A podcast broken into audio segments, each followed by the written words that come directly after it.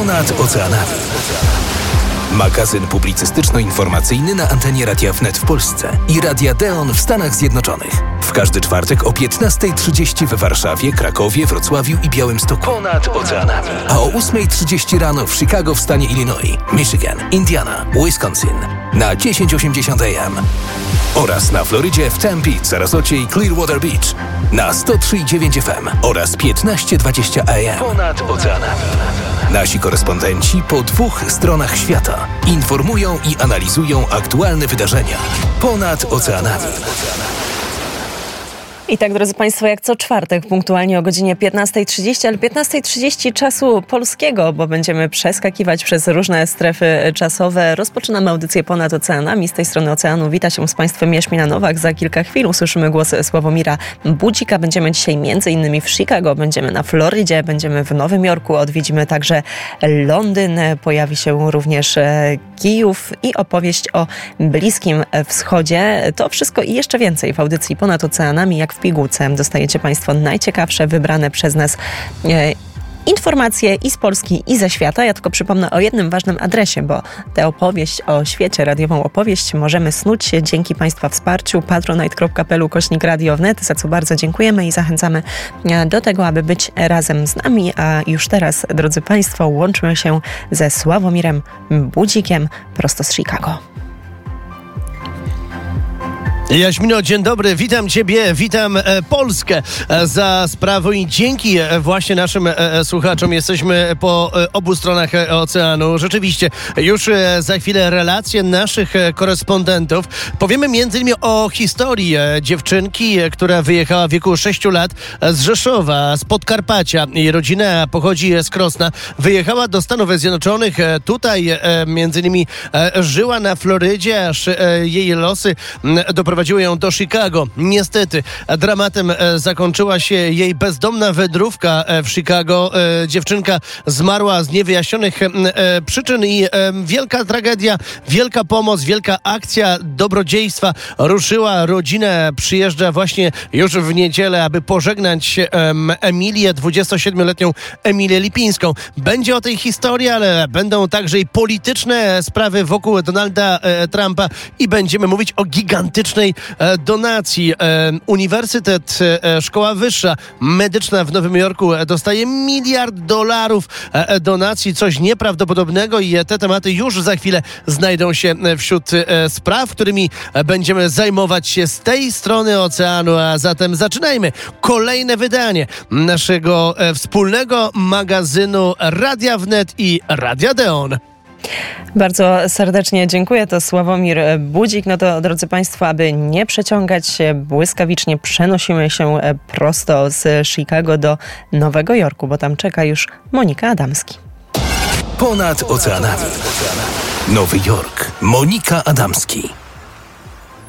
Dzień dobry, witam Państwa serdecznie z Nowego Jorku. Dzisiaj zaczynam od e, informacji e, z polonijnego podwórka. Otóż e, w Nowym Jorku została pośmiertnie awansowana na stanowisko Community Coordinator w NYPD pani Krystyna Naprawa. To Polka, która pracowała jako strażnik przejścia dla pieszych na jednej z bardzo ruchliwych autostrad w mieście Nowy Jork w dzielnicy Queens i wykonując swoje obowiązki niestety została śmiertelnie potrącona przez śmieciarkę. To było w październiku 2023 roku. E, to była wielka tragedia i ta tragedia też doprowadziła do zmian w zasadach pracy wszystkich strażników przejść dla pieszych w całym mieście Nowy Jork. Taką inicjatywę podjął burmistrz miasta Eric Adams, e, który zresztą wtedy pojawił się podczas ostatniego pożegnania pani Krystyny, e, ale który po tym wypadku doprowadził do na przykład rozszerzenia treningu osób, które na tym stanowisku pracują.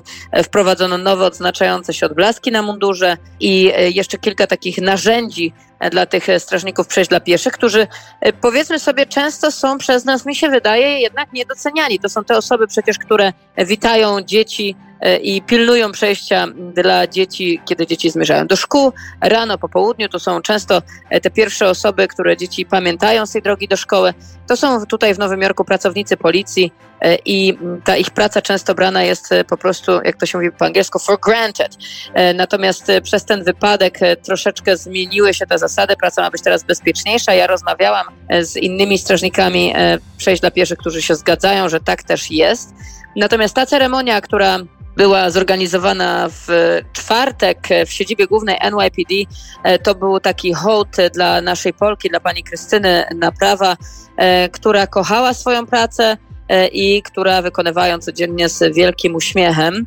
W tej ceremonii udział wzięli córka, syn i rodzina tej zmarłej, ale także główne władze NYPD i grupa wsparcia wielu strażników, którzy przybyli z różnych części miasta Nowy Jork, żeby pani Krystynie Naprawa oddać hołd, też e, aby uhonorować jej imię w tym miejscu, gdzie zginęła, na tym właśnie skrzyżowaniu ruchliwej drogi. Pracować będzie dwóch strażników przejście dla pieszych. I tutaj jest jeszcze jeden ciekawy aspekt tej historii, że kierowca, e, który kierował tym samochodem, który potrącił panią Krystynę. Na razie jest jeszcze jego sprawa w sądzie i nie wiadomo w ogóle, jaka spotka go kara. E, tutaj Radio Rampa też będzie próbowało nieco wywołać taką presję medialną troszeczkę na e, prokuratora, bo rozumiemy, że to może być oczywiście wypadek e, i tragedia jest też wtedy kierowcy. Natomiast tutaj była to specyficzna bardzo sytuacja, która jeszcze wciąż jest badana. Zobaczymy. Nie wiadomo na chwilę obecną, jaka kara, czy w ogóle spotka kierowcę E, tej ciężarówki który śmiertelnie potrącił panią Krystynę. E, to był taki element, który bardzo głośno był komentowany e, w naszym środowisku tutaj w metropolii nowojorskiej. Z ciekawostek na koniec jeszcze w poniedziałek w Nowym Jorku był prezydent Joe Biden, który oczywiście prowadzi swoją kampanię prezydencką i brał udział w wydarzeniach z tym związanych. I też proszę wiedzieć, że za każdym razem, kiedy prezydent pojawia się w Nowym Jorku, jest paraliż ruchu, E, na chwilę przynajmniej dobrą i e, to też Nowojorczycy odczuwają. Dla magazynu Ponad Oceanami Monika Adamski, Radio Rampa, Nowy Jork.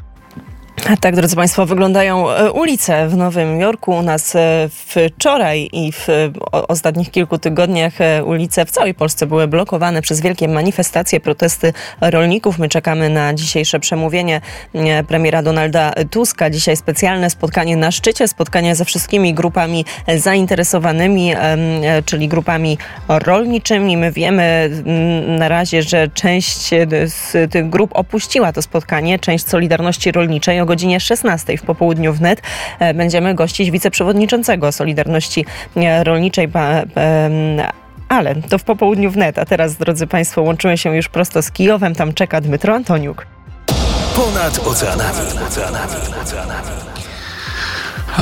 Witam Państwa serdecznie z słonecznego Kijowa. Mamy teraz e, no, w iście taką e, pogodę wiosenną. Plus 10 świeci słońce, jest ciepło. I e, wobec tego jest zagrożenie e, wielkiej, wysokiej wody na e, Dnieprze przede wszystkim, ale nie tylko, też w obwodach czernichowskim na rzec, rzece, która ma nazwę Sejm i też w obwodzie sumskim.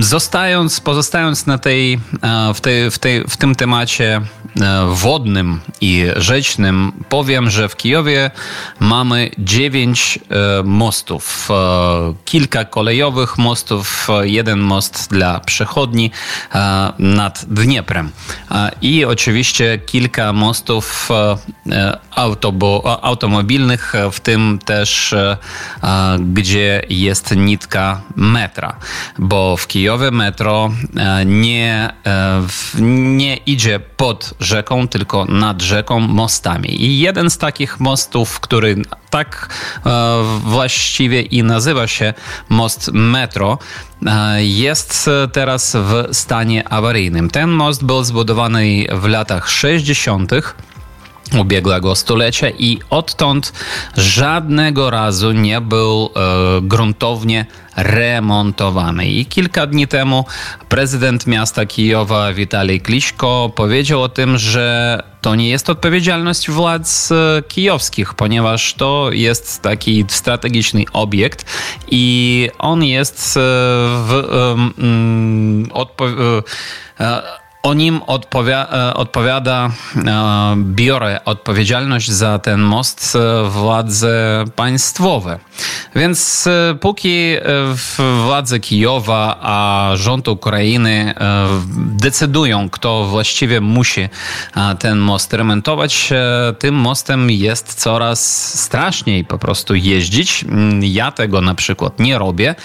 A obok mosta metro jest najdłuższy most most e, kijowski, most Patona, e, który jeszcze starszy, bo był zbudowany w latach 50. i również też jest niestety w stanie awaryjnym. I też tutaj jest e, pytanie, kto mm, właściwie jest odpowiedzialny za to, żeby nareszcie naprawić ten most, a tymczasem korki, korki robią się coraz większe, bo ruch tym mostem jest ograniczony w, z powodów tego, że most jest w stanie awaryjnym, niestety. Także e, w Kijowie sytuacja z infrastrukturą no niestety nie jest najlepsza. Natomiast e, sytuacja z, obronem nasz, e, z obroną naszego miasta być może już będzie lepsza, ponieważ władze akurat Kijowa przeznaczyli kolejne 3,5 miliardy hrywien, a w sumie to jest już 5 miliardów hrywien na e, w programę, która nazywa się Obrońca Kijowa. To, to programa jest po, dla wojsk e, obrony terytorialnej kijowskiej, e, które będą odpowiedzialne za właściwe obrony naszej e, stolicy, jeżeli wróg znów spróbuje iść na Kijów. Za te pieniądze będą zakupione drony, za te pieniądze też będą zrobione fortyfikacje i co ważne też, półtora miliardy grywien pójdzie też na y, nowe schrony, schroniska w samym Kijowie, bo y, niektóre y, szkoły, niektóre żłobki też nie mają w ogóle żadnych tych schronisk i to jest problem, ponieważ jeżeli takich schronów nie ma, to oficjalnie ta szkoła nie może przyjmować teraz dzieci na naukę, a nauka jest w trybie online. Także e, czekamy, e, że ta czekamy. sytuacja z, Czek z obroną Kijowa będzie lepsza, tak. Dokładnie tak i wszyscy na to czekamy. Bardzo serdecznie dziękuję. To Dmytro Antoniuk prosto z Kijowa, a my teraz, drodzy Państwo, błyskawicznie przenosimy się już do mm, Sławomira Budzika, do Chicago. Ponad oceanami.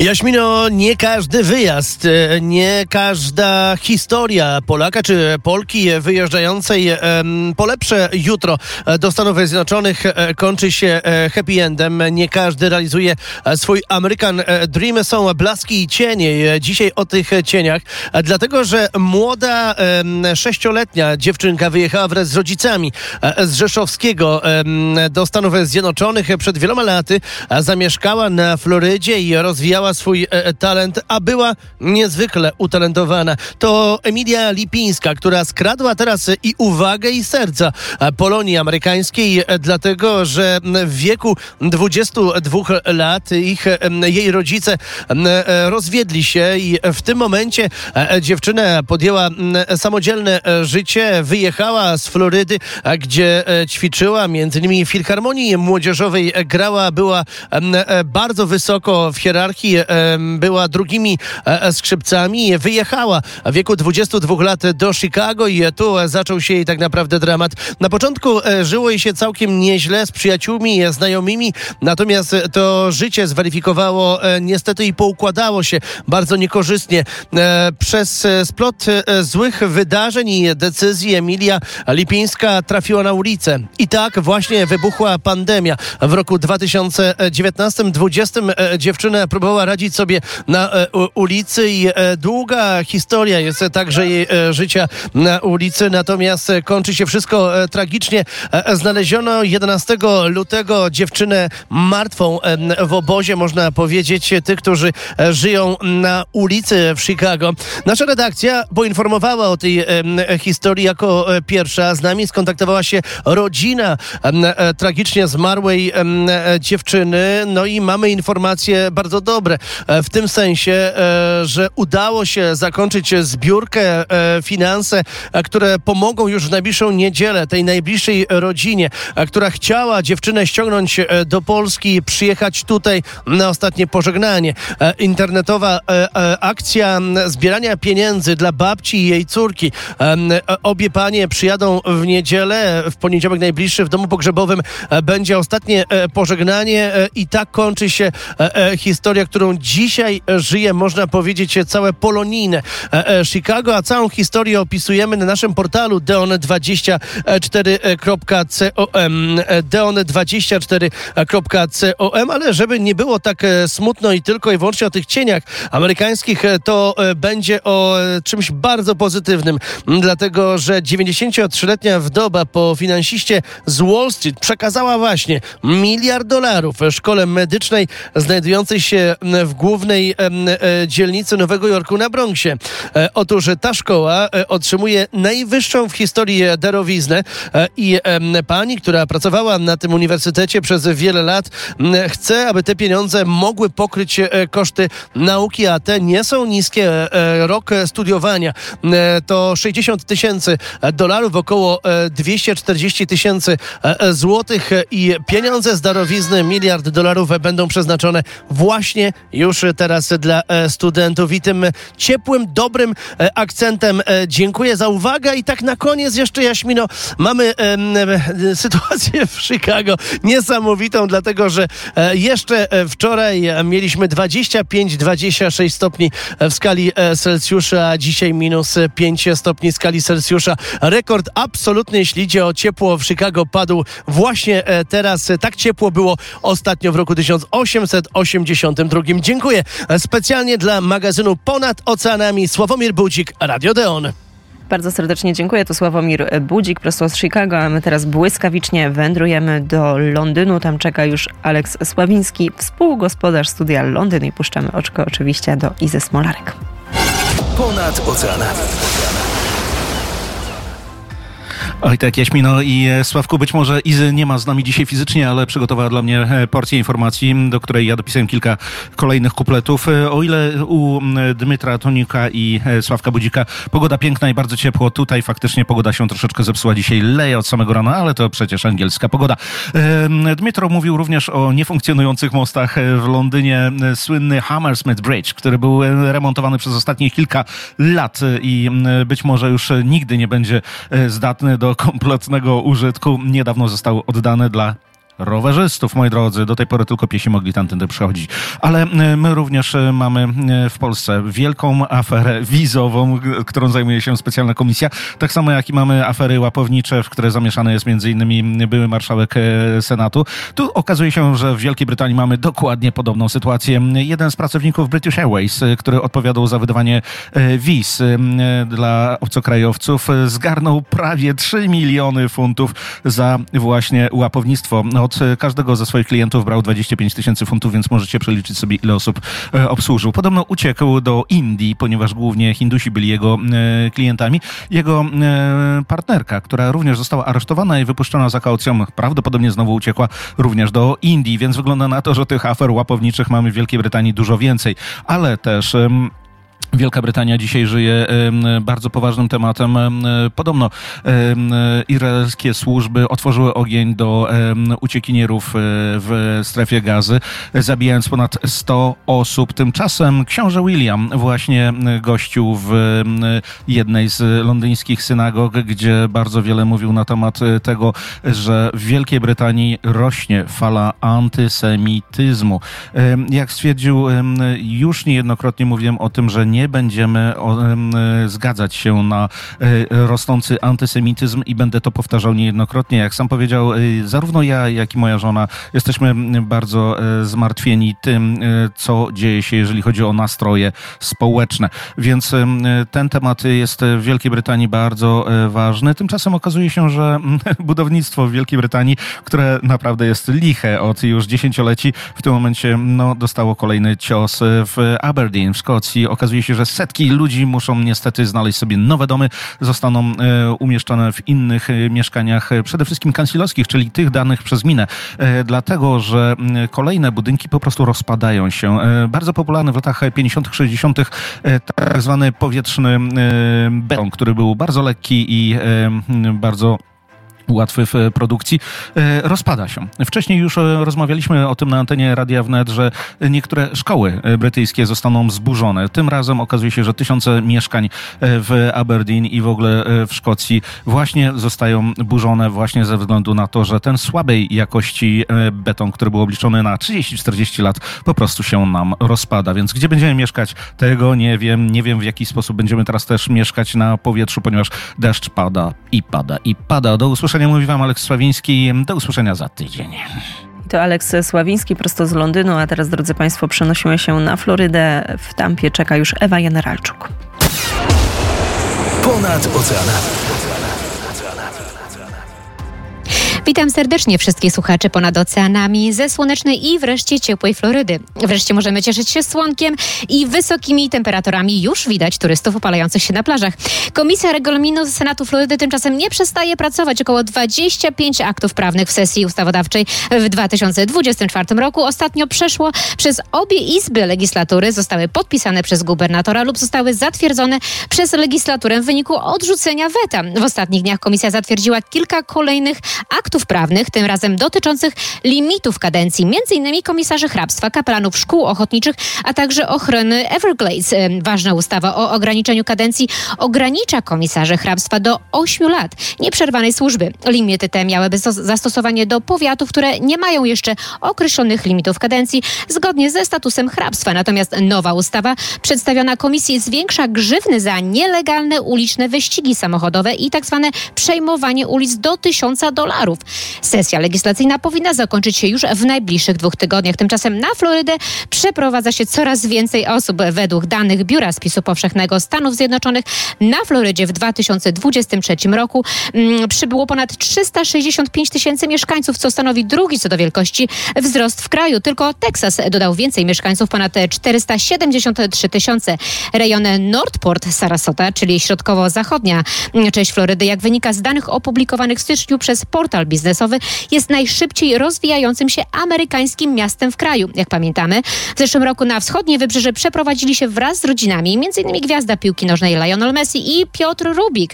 A teraz ikona filmów Rambo i Rocky Sylvester Stallone ogłosił decyzję o przeprowadzce na stałe na Florydę podczas premierowego odcinka drugiego sezonu reality show The Family Stone. Aktor już kilka lat temu kupił dom o powierzchni ponad 1200 metrów kwadratowych za niecałe 35 5,5 miliona dolarów w Palm Beach. Oczywiście z dostępem do plaży. Pierwsza dama Florydy, Casey DeSantis, już powitała w piątek rodzinę Stallone na Florydzie na platformie X, pisząc Witamy w wolnym stanie Floryda, dodając, gdzie oprócz szanowania i ochrony danego nam przez Boga konstytucyjnego prawa do bycia wolnym, możesz również kupić pastę do zębów bez asysty uzbrojonego strażnika. I na koniec chciałabym zaprosić wszystkich miłośników truskawek na Florida Strawberry Festival, który rozpoczyna się 29 lutego i potrwa do 10 10 marca. Coroczna impreza odbywa się na terenie rolniczego centrum położonego wzdłuż autostrady stanowej I4 między Lakeland i Tampą.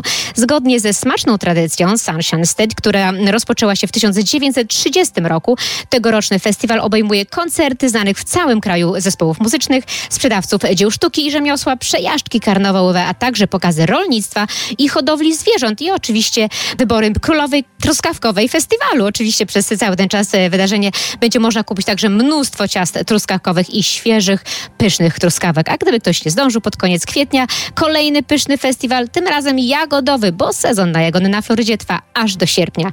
I tym smacznym akcentem pozdrawiam wszystkich słuchaczy magazynu Ponad Oceanami. Ewa Generalczuk, Radio Deon Floryda. I my także pozdrawiamy, a teraz drodzy Państwo, błyskawiczna i trudna korespondencja dotycząca Bliskiego Wschodu i strefy e, gazy. Palestyńskie Ministerstwo Zdrowia poinformowało, że dziś w ataku izraelskim na północy strefy gazy zginęło 104 cywilów, a 280 osób zostało rannych. Według strony palestyńskiej wojsko otworzyło ogień do osób czekających w kolejce po pomoc e, humanitarną.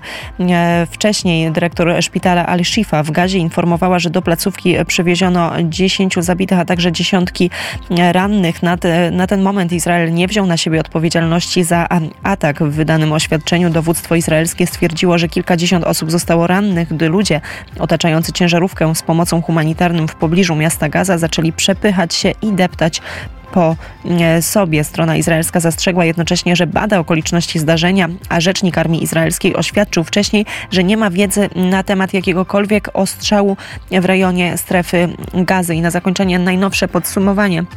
Właśnie dzisiaj palestyńskie Ministerstwo Zdrowia kontrolowane przez organizację terrorystyczną Hamas poinformowało o wzroście liczby ofiar do 30 tysięcy 35 zabitych, a także 70 tysięcy 457 osób rannych od początku e, wojny w strefie e, gazy trwającej od października 2023 roku, ale wiemy, że ten konflikt trwa od kilkudziesięciu lat. To tyle, jeżeli chodzi o Bliski Wschód. A teraz, drodzy Państwo, łączymy się już z ojcem Pawłem Kosińskim. Ponad oceanami.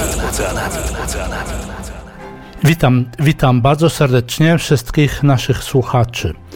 Dzisiaj chcę powiedzieć o wywiadzie, jaki znany psycholog i autor książek Jordan Peterson y, udzielił stacji EWTN News – w, której, w którym to wywiadzie komentuje cudowne uzdrowienie swojej żony z raka oraz jej przyjęcie wiary katolickiej. Mówi, że gdy dowiedział się o diagnozie swojej żony Tami, para szukała możliwości leczenia w różnych szpitalach w Ameryce Północnej i gdziekolwiek się nie zwrócili, wszędzie mówiono im, że dostępne metody leczenia nie dają żadnych perspektyw na sukces, a y, dawano jej co najwyżej 9 miesięcy, nie więcej niż rok y, życia. Także to jest y, rzecz ważna, która się stała, że to się stało w 2020 roku, w związku z tym to, to też jest rzecz bardzo ważna. I jak Tammy Peterson w osobnym wywiadzie powiedziała IWTN News, że w pełni wyzdrowiała z raka i połączyła się, przyjęła wiarę katolicką, y, wiarę, którą przekazała jej bliska przyjaciółka, a także wiarę swojej babci, jak to mówiła właśnie w tym wywiadzie. Dr Peterson, który jest znany ze swoich wykładów biblijnych, zauważył, że Ewangelie zawierają liczne opisy cudownych uzdrowień, ale dla każdego, kto jest y, zwyczajnie, ma podejście takie naukowe w swoim myśleniu, te historie są trudne do zrozumienia. I kiedy mówił o swoim podchodzeniu naukowym, mówi, że nie jest redukcyjnym materialistą. Myślę, że stale widzielibyśmy cuda, gdybyśmy nie byli ślepi. Powiedział, że nowo odkryta wiara jego żony wzmocniła jej zdolność do dzielenia się tym swoim światłem w sposób, jaki, w jaki wcześniej tego nie robiła przemawia publicznie, czego wcześniej by nie zrobiła, chociaż być może, jak sam mówi, być może by chciała. Ludzie ukrywają nawet swoje pragnienie, by ich światło świeciło. Ukrywają to przed sobą, to brak wiary, boją się, że gdyby przyznali się do ambicji i dążyli do jej e, realizacji, to i tak nic by to nie dało. A ona mówi też, że odzyskała stan dzieciństwa, kiedy Chrystus kojarzy się z królestwem. I to jest niezwykła rzecz do zobaczenia, bo znałem ją również jako dziecko, mówi on o swojej żonie, więc naprawdę widzę, jak to się zmieniło. I jestem przekonany, absolutnie przekonany, że to jest cud. Dla magazynu Ponad Oceanami ze studia Radia Deon w Chicago ojciec Paweł Kosiński, jezuit. Serdecznie dziękujemy. A teraz, drodzy Państwo, wracamy na plac Zamkowy do studia Radia Wnet. Czeka już Adrian Grałek. A w Polsce, w Polsce protesty i rolnicy dają o sobie znać, bo we wtorek w Warszawie odbył się protest rolników. Strajkujący przeszli przez centrum stolicy aby wyrazić sprzeciw wobec liberalizacji handlu z Ukrainą oraz Zielonemu Ładowi. Według Sławomira Izdebskiego z OPZZ do stolicy przybyło kilkadziesiąt tysięcy rolników. Tłum demonstrantów przejął centrum miasta, komunikacja stanęła i z pewnością rolnicy zostali zauważeni. Do Warszawy jednak nie wjechały ciągniki rolnicze, bo miasto Warszawa zasłoniło się ograniczeniami tonażowymi i wszelakiej maści innymi regulacjami. Ubolewał nad tym m.in. Tomasz Ognisty z NZZ Solidarność Rolników Indywidualnych i mówił, że do stolic innych krajów traktory mogą wjechać, a do polskiej nie. Zresztą rzeczywiście tak jest, bo ostatnio w Brukseli rolnicy ciągnikami ominęli policyjne blokady drogami rowerowymi. Także ciągniki są na protestach pożądane i jak widać praktyczne. Ale skoro pozostały nogi, to rolnicy przeszli spod Pałacu Kultury i Nauki pod Sejm, gdzie o 13.30 spotkali się z marszałkiem Sejmu Szymonem Hołownią, gdzie ich zdaniem nic nie ustalono. Marszałek powiedział jednak, że trzeba zwołać okrągły stół w tej sprawie i wysłuchać i rozwiązać problemy rolników. A później przenieśli się pod kancelarię premiera. Tam budynek został obrzucony jajkami. W stronę policjantów poleciały także race oraz petardy. Delegację przyjął szef y, kancelarii premiera Jan Grabiec, bo Donald Tusk był wtedy na szczycie Grupy Wyszehradzkiej w Pradze. Premier jednak spotkał się z rolnikami dziś. Po godzinie 14 został otwarty szczyt rolniczy z udziałem premiera, ministra i wiceministra rolnictwa oraz liderów grup protestujących rolników, w tym także tych na granicy z Ukrainą. W trakcie spotkania przedstawiciele Solidarności wyszli z tego spotkania. Ponadto wczoraj premier zapowiedział możliwość zamknięcia granic z Ukrainą i zaprzestania handlu z Ukrainą w ogóle. Czekamy na razie na efekty dzisiejszego szczytu, a same protesty w stolicy odbyły się bez większych kontrowersji. Można wręcz chyba przyznać, że były raczej spokojne. To jednak nie jest koniec, bo rolnicy zapowiedzieli, że do stolicy wrócą, a mają wrócić już 6 marca. Może tym razem nawet ze sprzętem ciężkim w postaci traktorów. Zobaczymy. I to wszystko z Polski, z krakowskiego przedmieścia. Adrian Grałek. Bardzo serdecznie dziękuję. To Adrian Grałek i w jego imieniu zapraszam już za moment na wiadomości w Radiu Wnet. Spoglądam na zegarek, minuta po godzinie 16. Dziękuję całej ekipie za oceanu. Dziękuję Andrzejowi Karasiowi, który wydał program. Ja nazywam się Jaśmina Nowak, a już teraz za momencik oddajemy głos do Adriana Grałka. Ponad oceanami. Nasi korespondenci po dwóch stronach świata informują i analizują aktualne wydarzenia. Ponad oceanami.